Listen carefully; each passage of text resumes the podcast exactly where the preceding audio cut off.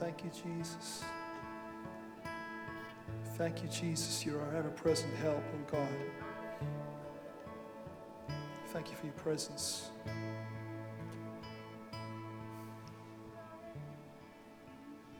Thank you, God. You understand the deepest recesses of our lives. You understand the pain, the trials.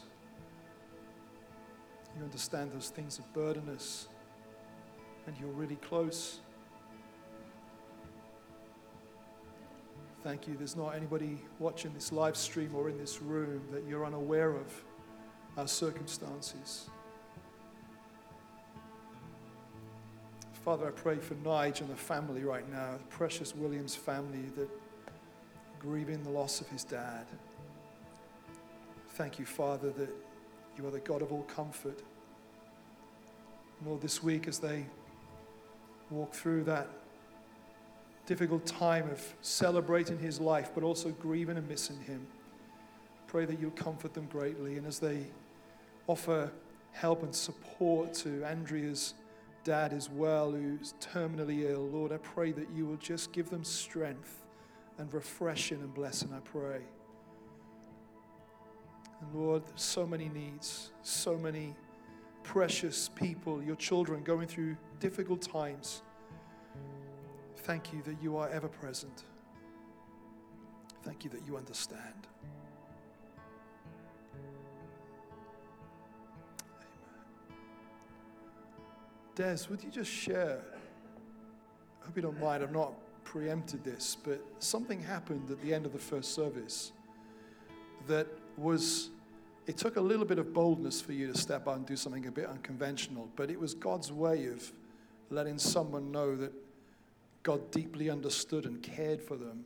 Do you just want to share that a moment? Yeah. Um, it's funny how God works sometimes, right? Um, we, as, as Mark was preaching, and, and Nigel was talking to me about, um, do you have a response song at the end? Because Nigel was, he wasn't talking, we were texting during the, the, the service. And I said, yeah, I'm going to sing Sweet Caroline. Ha, ha, ha, ha. Um, and as, as the rest of the sermon went on, I was like, I was being really quite stirred. And um, I, I really felt God saying, no, no, no, you need to sing Sweet Caroline. I'm Like, okay. So as we came back on, and Pete's looking at me, and I, I went to the back of the stage, and I was trying to work the chords out, and um, we sang, sang the bridge and the chorus, Sweet Caroline. Ba, ba, ba. Um, Glad it wasn't YMCA. and um, the uh, yeah, it was quite overwhelming. And a, a, guy, a guy I'd never, I've never seen before, and who might be watching this now. I'd, I'd love to speak to you again if, if, if you're watching. Um, guy came up to me at the end, um, overcoming tears, and he said, "My, um, my dad's just been diagnosed. Um, he's terminally ill, and he's only got two weeks to live, and I've been really struggling." Um, but I came this morning anyway, and that's uh, that that song was our song. That that's like me and my dad. That's our song, and um, you've no idea how much it meant to me that you've just sang that. Beautiful, man. Well, Des, well done for your obedience on that, because uh, you know, it, when particularly when we're asked to do something that's not very religious, we all uh, like my first response is God, but explain why. But sometimes he doesn't. A lot of the time he doesn't. He just looks for us to trust him, doesn't he? And, you know, just imagine how different that story would have been for that man not having that personal reminder that God understood and he was with him right now if he had not stepped out. And, church, let's trust God. Let's, let's go with him. And do you know what? If that man hadn't come forward, and Des never found out the answer to that story. If maybe he'd just been influenced by his playlist on the way into church this morning rather than the Spirit of God, it's okay. But we have to step out and take some risks, church. Some of you have been following Jesus for years. And you need to grow up and start stepping out and being bold because God wants to speak through his people. I'm not, I'm not God's voice piece. I'm one of them, but so are you. And you might not preach, you might not have the opportunities to dissect the scriptures and bring them in a privileged environment like this. But all of us have the opportunity to listen to the Spirit and to minister Him to the world. So come on. Who's up for making a, a, an agreement that we're going to step out in God? Come on, let's do it. Let's do it. Because there are, there are people, maybe not in this room, just in this room, but people that we'll encounter this week that need to hear your sweet Carolines. They need to be reminded that God knows and understands and cares for them. So well done, Des, for stepping out. And thanks for sharing that as well this morning. Brill. Well, it's a great joy to see you this morning. If you're if you've been coming for years, or if this is your first time with us, either online or in the building, we give you a massive welcome. And uh, we are a group of ordinary people that love Jesus, and we absolutely know that He loves us despite the mess that we make of things. And He is so gracious. And we're in a series at the moment called More Than Enough. And this series is not just about sort of the provision of the practical things in our lives, although there is much need in our society. This is a bigger vision than that. This is God revealing that He is able to do even more than provide the meal on the tables or the roof over the head. This is a reminder that God is able to deeply minister and satisfy our lives for the things that our lives crave. And we've been looking at a famous psalm, probably the most famous psalm, Psalm 23. And I'm just going to recapture the first five verses of Psalm 23 before we look specifically this morning at one aspect of this psalm. It says this The Lord is my shepherd. I have all that I need. He lets me rest in green meadows. He leads me beside peaceful streams. He renews my strength. He guides me along right paths, bringing honor to his name. Even when I walk through the darkest valley, I will not be afraid, for you are close beside me. Your rod and your staff protect and comfort me. You prepare a feast for me in the presence of my enemies. You honor me by anointing my head with oil, and my cup overflows with blessings. I'm going to specifically look at the first part of verse 5. It says, You prepare a feast for me, even in the presence of my enemies. Most of us, maybe all of us, if we had an opportunity to choose our environments, we may like to make our lives an enemy free zone. We would like there to be no enemies, no opposition, no criticism, no persecution, no injustice. We would like there to be nothing in our world that could be regarded as an enemy. But in this psalm here that talks about the Good Shepherd, and we've looked over recent weeks how the Good Shepherd provides more than earthly bread. We've looked at how the Good Shepherd is everything that we need. We looked at how the Good Shepherd deals with the fundamental nakedness of our lives. And this week, we look at how the Good Shepherd is a protector and a victory bringer in our lives. But it says in verse 5 not that he eliminates the enemies from around us, but that even in the presence of our enemies, he places a feast before us. Now, it's really easy to imagine if you were sat at a banqueting table and in front of you were luscious foods and all sorts of delicacies. it would be really easy to imagine as those enemies surround you with their swords drawn or their guns pointing in your direction, that you may be slightly distracted from eating when you see those people around you. But this verse doesn't suggest that there's a feast that is something we're struggling to digest because of the presence of our enemies. This suggests that the shepherd, the good shepherd, is so able to protect us. He is so able to be with us. He is so good that the presence of enemies around the feast make no difference to our enjoyment. We don't need to sanitize our environment. We just need to know that the enemy has no ability to harm us. And we can enjoy the feast.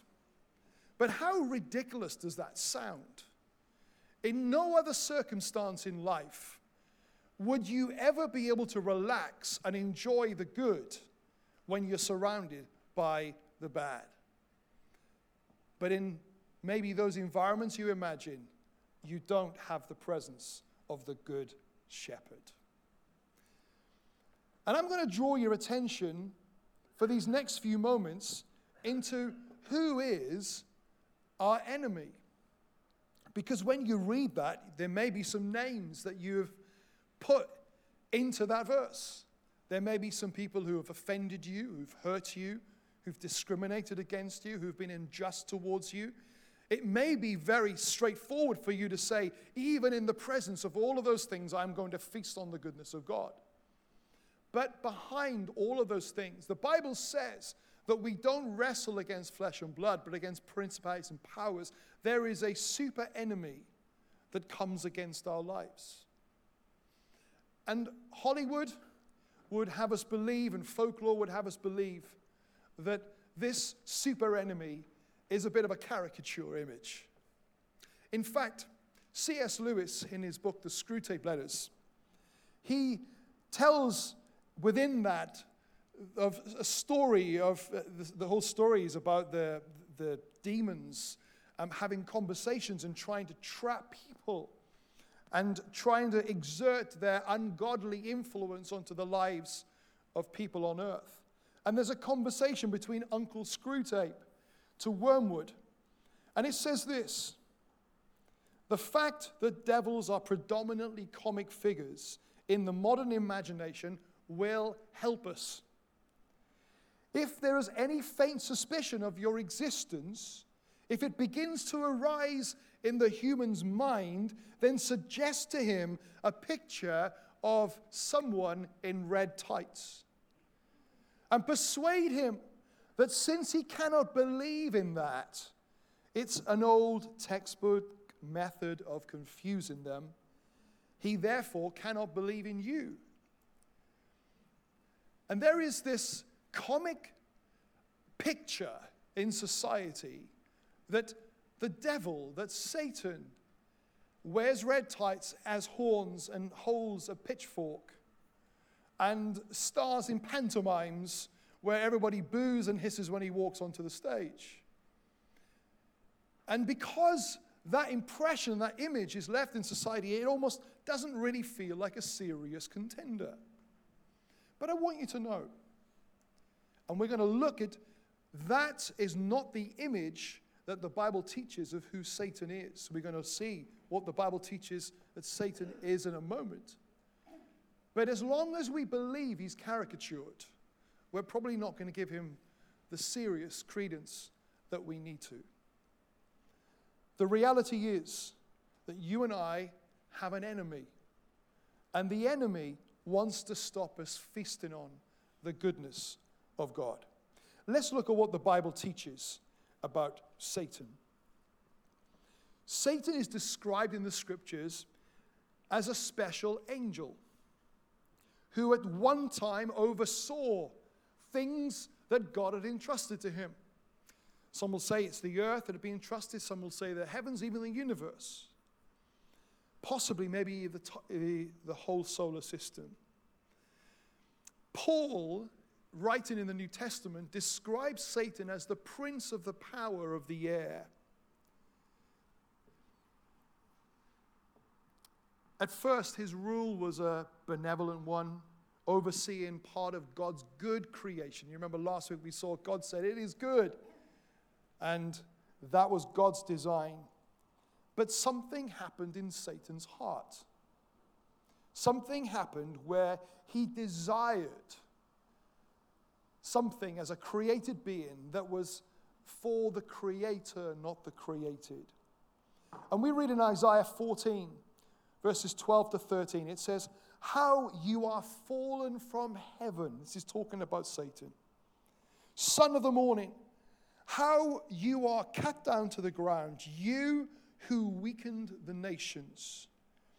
For you have said in your heart, I will ascend into heaven, I will exalt my throne above the stars of God. And then in verse 14, he said, I will be like God. Isn't that interesting how similar that was to what we looked at last week when he spoke to Eve as the serpent in the garden and he said, If you eat of this fruit, you will be like God. And then let's look to Ezekiel chapter 28. And one of the challenges about many of the Old Testament, particularly the prophetic books, is that we tend to read stories um, chronologically, whereas in some of the prophetic books, sometimes it's referring to a king of the day and an environment that the readers would have been very familiar with. And then suddenly a gear changes and it talks about something that would have been um, bigger in its concept, more than about that moment in time, maybe prophetic. So, in the middle of Isaiah, one minute he's talking about the nations and about captivity, and the next minute he's talking about Jesus dying on the cross, hundreds of years in the future. And Ezekiel starts talking about the king of Tyre. And then he goes on and says this of Satan in verse 13. It says, You were in Eden, the garden of God. You were the anointed cherub who covers. I established you. You were on the holy mountain of God. You walked back and forth in the midst of fiery stones. You were perfect in your ways from the day you were created. Listen, Satan is a created being. He's not, he's not another God. He's not a rival of God in as much as there's any competition. He's created. And then it says, till iniquity was found in you. By the abundance of your trading, you became filled with violence within, and you sinned. Therefore, I cast you as a profane thing out of the mountain of God. And I destroyed you, O covering cherub, from the midst of the fiery stones. Your heart was lifted up because of your beauty. You corrupted your wisdom for the sake of your splendor, and I cast you to the ground. I laid you before kings that they may gaze at you. Not in any of these descriptions do we read of a, of a pitchfork carrying, horn headed, red tight wearing caricature. But we do read of someone who has been given power and beauty and splendor, but who is created. And we are shown that there was a self serving ambition that grew within Satan's heart. And he said, I am going to become like God. Now, listen, something really important. There is nothing that Satan can do that can shake the kingdom of God. Nothing. Nothing. Let me find another way of saying that. Diddly squat. There is zero amount of effectiveness that Satan has for the purposes of God. God is on the throne. He is all powerful. He is all knowing. And nothing can change that. This is not some rival competition. God is sovereign and supreme and preeminent. He always has existed, He always will, and His will will triumph. But there is something that happens in life that if you can't get the parents, go for the kids. If you can't find a way to break through, if Satan can't affect the kingdom of God and the purposes of God and the reign of God, then maybe he can start to pick on God's kids. Who are God's kids? You and I. And so there is a battle and there is a war. And if you're thinking that Satan is a cuddly character that just occasionally comes out at Halloween, then you are going to miss. In fact, your pockets are going to be picked because you don't even know there's a thief about. And God doesn't put these things in Scripture to scare us or to make us concerned or have any concern about the enemy and his power and his role. He says it so that we know the triumph and the joy and the wonder of victory. We know because God, the Good Shepherd, is more than enough that he has prepared a feast for us, even in the presence of our enemy. Some of us um, did a Bible reading plan just a few weeks ago that had been put together by Smith Wigglesworth when he was alive many years ago, a man of great faith that was used by God mightily around the world in signs and wonders and miracles. And he tells a story in some of his writings of being woken up in the middle of the night, and he looks up at the end of his bed and he sees Satan himself. Not one of his demons, but he sees Satan. And what did Smith Wigglesworth do? He knew that God had provided a feast for him, even in the middle of his enemies. He said, Oh, it's only you. And he turned over and went to sleep. He didn't say, The Lord rebuke you, get out of my bedroom. This is, I'm a child of God. Don't you dare come into my environment. I deserve better than this. Just said, Only you. You're not going to steal my joy. You're not going to steal my rest. You're not going to steal the victory of God because I know who I am in Christ. You see, that's the joy of knowing that the shepherd is more, the good shepherd is more than enough. And he places a feast even in the presence of our enemies, not to tease us, but because we can confidently sit there, not with paranoia, not needing eyes in the back of our head, not looking around thinking who moved, but enjoying the goodness of God. And it doesn't matter who surrounds us. It doesn't matter who is around us. And the song that we sing, when it feels like I'm surrounded, I know I'm surrounded by you, oh God. I know that you are my refuge. You are my strength. You are my portion. You are my protector. You are my guide and my portion in life. You are my feast, oh God. And I'm not going to let the enemy rob and pick my pockets because God has prepared a feast for me, even in the presence of my enemies. And my cup runneth over.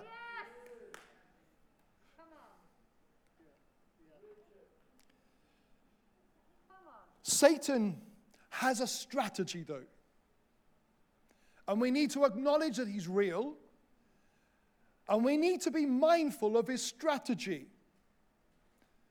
And he's pretty predictable with his strategy. He's used the same strategy throughout history. First of all, let's talk about one of his characteristics. He's, a, he's termed as the father of lies, he's a deceiver. He is filled with deception. He's one of those people in a conversation that probably, if he says something, the opposite is true. He is designed in his sin to deceive. 1 John 3 8 says this He who sins is of the devil for the devil has sinned from the beginning. For this purpose, the Son of God was manifested, that he may destroy the works of the devil. Destroy. Not hinder, not hold back, not keep you slightly shielded, but to destroy the works of the devil. It was necessary that Jesus became one of us. God, the Creator, the Word. In the beginning was the Word, the Word was with God, the Word was God, and the Word became flesh and dwelt among us. Jesus, the incarnation of God, came onto this earth to become like us, to be tempted, tested in every way. And it was important that he came and took on earthly form.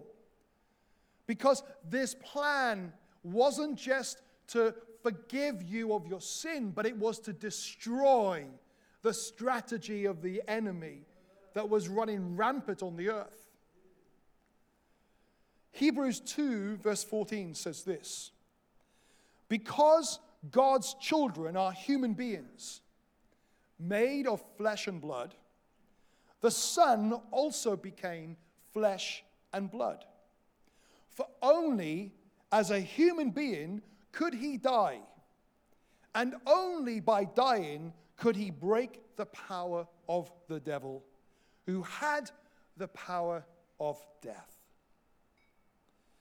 The Apostle Paul understood that even as New Testament believers, after this single act of God incarnate being crucified to destroy the works of the enemy, that you and I are still involved in a spiritual battle. Ephesians 6, verses 10 onwards says, A final word be strong in the Lord and in his mighty power. Put on all of God's armor so that you will be able to stand firm against all strategies of the devil. For we are not fighting against the things of this world or the people of this world or the oppressors of this world, or the neighbors who don't like you, or the persecutors who say horrible things about you, or those who traffic others, or those who bring injustice. We are involved against the struggles of the injustices, but our battle is not against flesh and blood, but it is against spiritual powers of wickedness in the heavenly realms. It is against Satan. We are involved in a spiritual battle. And there's no opt out clause here. You either serve God or you serve Satan. Now, he won't say to you, Oh, you're serving me, because he loves to be known as the caricature or to be the unbelievable person in the background. But I want you to know the Bible makes it really clear that there is a spiritual battle. And only Jesus is the one who can bring victory. Only the Good Shepherd can walk you through this life knowing the joy of there being more than enough to be a conqueror in Christ Jesus. Knowing our shepherd is more than enough. It requires us to know that we have an enemy.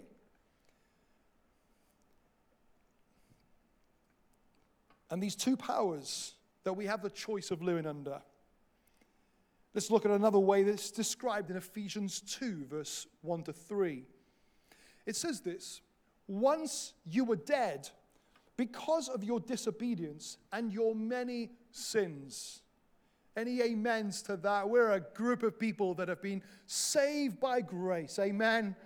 If you don't think that you have a good or righteous enough past to be part of God's kingdom or God's purposes or God's plans or God's church, then just look at the devil square in the eyes and say, You're right, in myself I don't, but I'm a follower of the Good Shepherd. I've been forgiven, I've been redeemed, I've been restored, I've been set free, and I'm a child of God. But we were once all dead because of our disobedience and our many sins. Paul goes on to say, You used to live in sin, just like the rest of the world obeying the devil. See, living in sin, obeying the devil. The commander of the powers in the unseen world. He is the spirit at work in the hearts of those who refuse to obey God. All of us used to live that way. Amen? Used to. Following the passionate desires and the inclinations of our sinful nature by our very nature, we were subject to God's anger, just like everyone else. Revealed within this, and we see at other times that we're going to look at in a moment, there are three expressions of Satan's strategies to pull you away from the feast that God has prepared for you, to cause you to live not convinced that Jesus is more than enough. In 1 John 2, verses 16, it gives insight to this. It says, For the world offers only a craving for physical pleasure, a craving for everything we see, and pride in our achievements and possessions. These are not from the Father, but they are from this world. And this world is fading away along with everything else that people crave. But anyone who does what pleases God will live forever. The father of lies will deceive us and tempt us in three ways. The first is a desire of the flesh, and I'll explain that in a moment. The second is a desire of our eyes, and the third is a pride of life. In fact, let's go back to the story we looked at last week of Adam and Eve to see that these three strategies were present in the first engagement that we see of Satan talking to humankind. We read in the garden, in, in Genesis 3, it says this So when the woman saw that the tree was good for food, that it was pleasant to the eyes, and a tree desirable to make one wise, she took its fruit and ate. She also gave it to her husband with her, and he ate also. Satan is laying on the temptation by lying. It's his nature. And three things we see here about the tree that caught Eve's attention. First of all, it was good for food. It was good and pleasant to the eyes. And it was desirable to make one wise. These are the three strategies of the enemy. And he will deceive and lie. It says it appeared good for, for food. And that's what sin does. Just prior to that, we read that God says over creation, time after time after time, it is good. He didn't say it appears good. He doesn't say I think it's good. He says it is good. And Satan here says, it appears good. That appearance is one of the biggest deceptions, and sin appears good. If it didn't, none of us would ever pick its fruit, eh? But we do, because for a moment we're seduced because of a desire of the flesh, a desire of the eyes, or a pride of life. It was the appearance and we read in John 10 11, the verse after that famous one where it says, I have come that you might have life in all its fullness.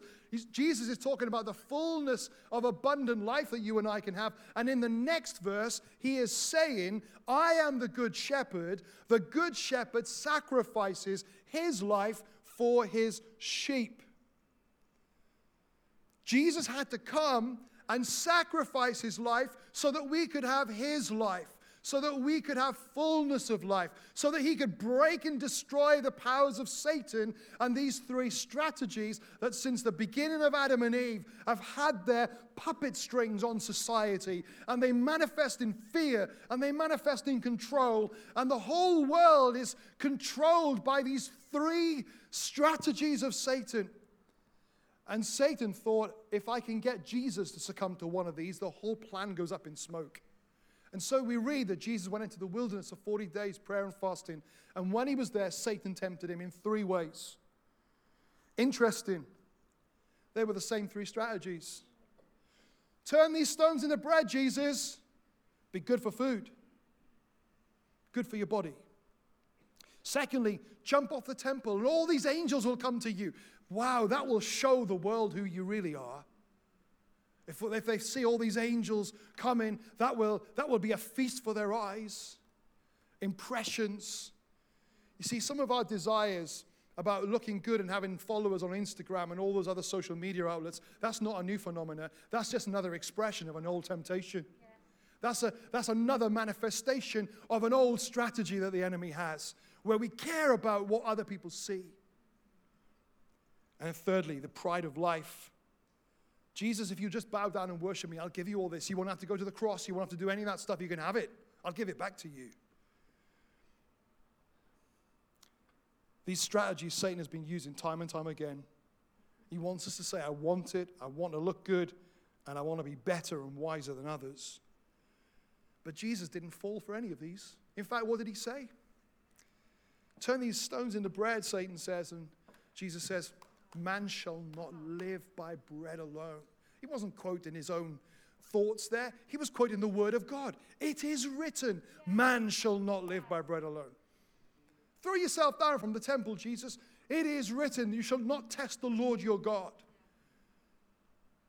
Oh, Satan's now used two of his lifelines. Two of his tried and tested strategies that have worked throughout history haven't worked. He's got one left to go. I'll give you all this, Jesus.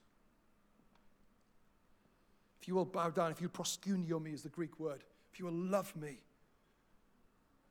That's what Satan craves, you know. For all his hiddenness in the background and his deceiving of the world that he doesn't exist. He longs for worship. That's what started it off. I will become like God. He longs for people to love him, to worship him. But Jesus stood up to the third test. He broke every strategy Satan could throw at him. So Satan thought, I'm going to take you down. I'm going to kill you. I'm going to destroy you. And he began to work in deception, bring fears up among the religious community, bring fears up among Judas, and began to take him to a place where he would be crucified on the cross. Yes, I've done it. He did not realize that what was being nailed on the cross was every good strategy that Satan's ever had to keep men and women down. And at that moment, the liberation of God came upon the face of the earth. And now, because Jesus gave his life, we can be free from every device and strategy that the enemy has ever thrown at mankind. And you and I, we now have a new and living way. We now have a new way of living. We have a way of feasting, even in the presence of our enemies, because the works of the enemy have been destroyed. He made a public spectacle of them, triumphing over them by the cross. That is the reality. If you think this is just about being forgiven of a few sins, church, you completely misunderstand the power that's at work here. He destroyed the works of the evil one. He destroyed every chain that tries to hold you back, every fear that tries to cause you to live your life in paranoia. The Good Shepherd says, I am more than enough. More than enough. And now we can live free. Oh, we wrestle Paul said that, didn't he? We wrestle not against flesh and blood. It's still an ongoing battle. And this battle takes place in our minds. Did you know that you can't be forced by the devil to do anything evil and you can't be forced by God to do something righteous? It's your choice. But I found that those choices are often encouraged by what I fill my life with. If you're living a godless life, you are more likely to choose evil decisions. You know that. What you fill your life with, it affects you. And not just your life, but your mind. This is the battlefield place. Jesus overcame Satan because he knew that his mind and his life was filled with the Word of God. Do you know, I'm not encouraging us as a church to get stuck into the Bible because it's a nice thing to do, because it makes you more respectable, but because you and I are in a battle, and if we want to feast on the goodness of God, we need to be full of the goodness of God. If we're going to win battles, if we're going to not be pickpocketed for the things that God wants, then we need to be filled with God's Word. And some of you, you're aware you keep losing things out of your pocket spiritually. Feel like you get topped up and you leak. It's not, it's not so much leakage, it's robbery. And it's robbery because your life is not filling your mind and your environment with the good things of God. And therefore, you're an easy target. And this is not about one person being able to do something more than someone else. We're all children of God. We all have access to the same good shepherd.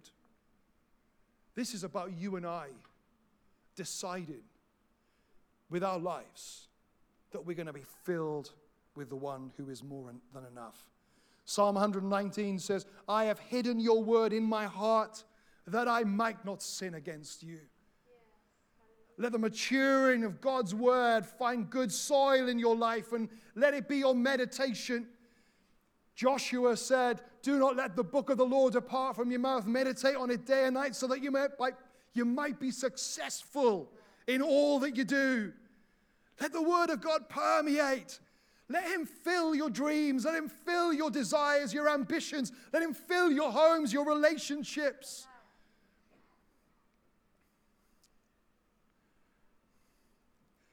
Our lives depend on filling our minds with God's word.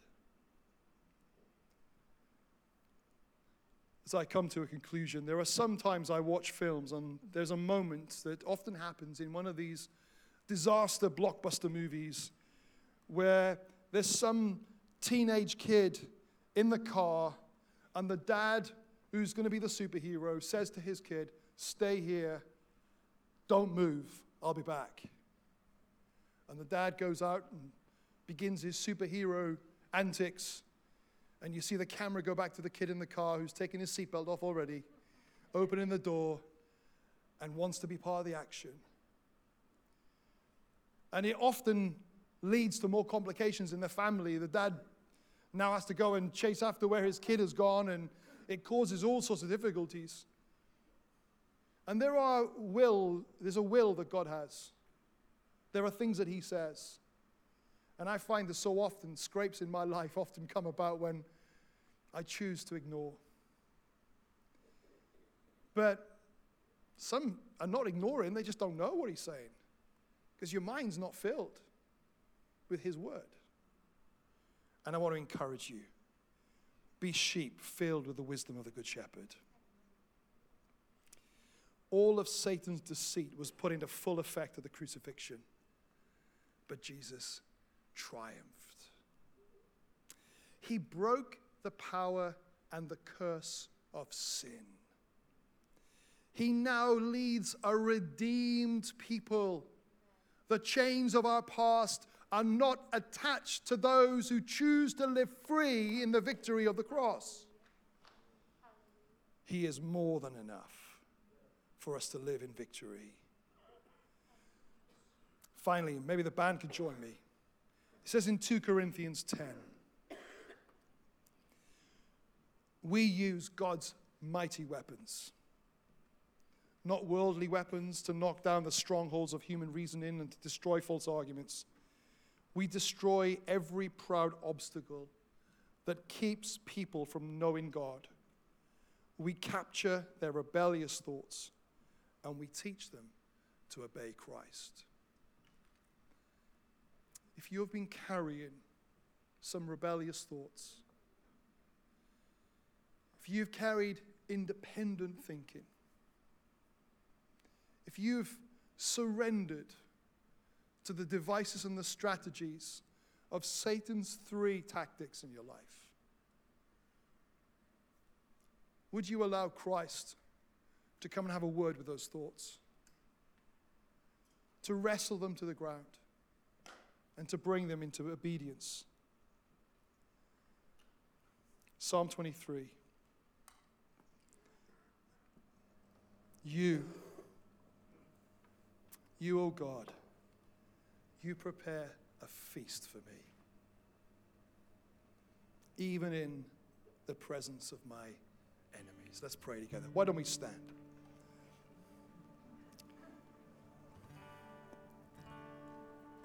Thank you, Jesus, for your promise to be more than enough in our lives. Thank you that we're children of victory. Oh, we've, we've not earned it, we've not deserved it. We're recipients. But we thank you for the joy of having this table prepared before us. And I just pray now for all of those who've spent their time looking around in anxiety and paranoia at the enemy around them. You've not touched the food. In the name of Jesus, I pray that a revelation of God's triumph will capture your hearts, that God's word will fill your minds, that His truth will lead you forward, and that you will know Jesus is more than enough. Maybe there are some things that you need to repent of. Oh, I'm sure there were extenuating circumstances. I'm sure there were influences. There were difficulties you went through that just caused you to be influenced in such a way. But the reality is, repentance is taking responsibility.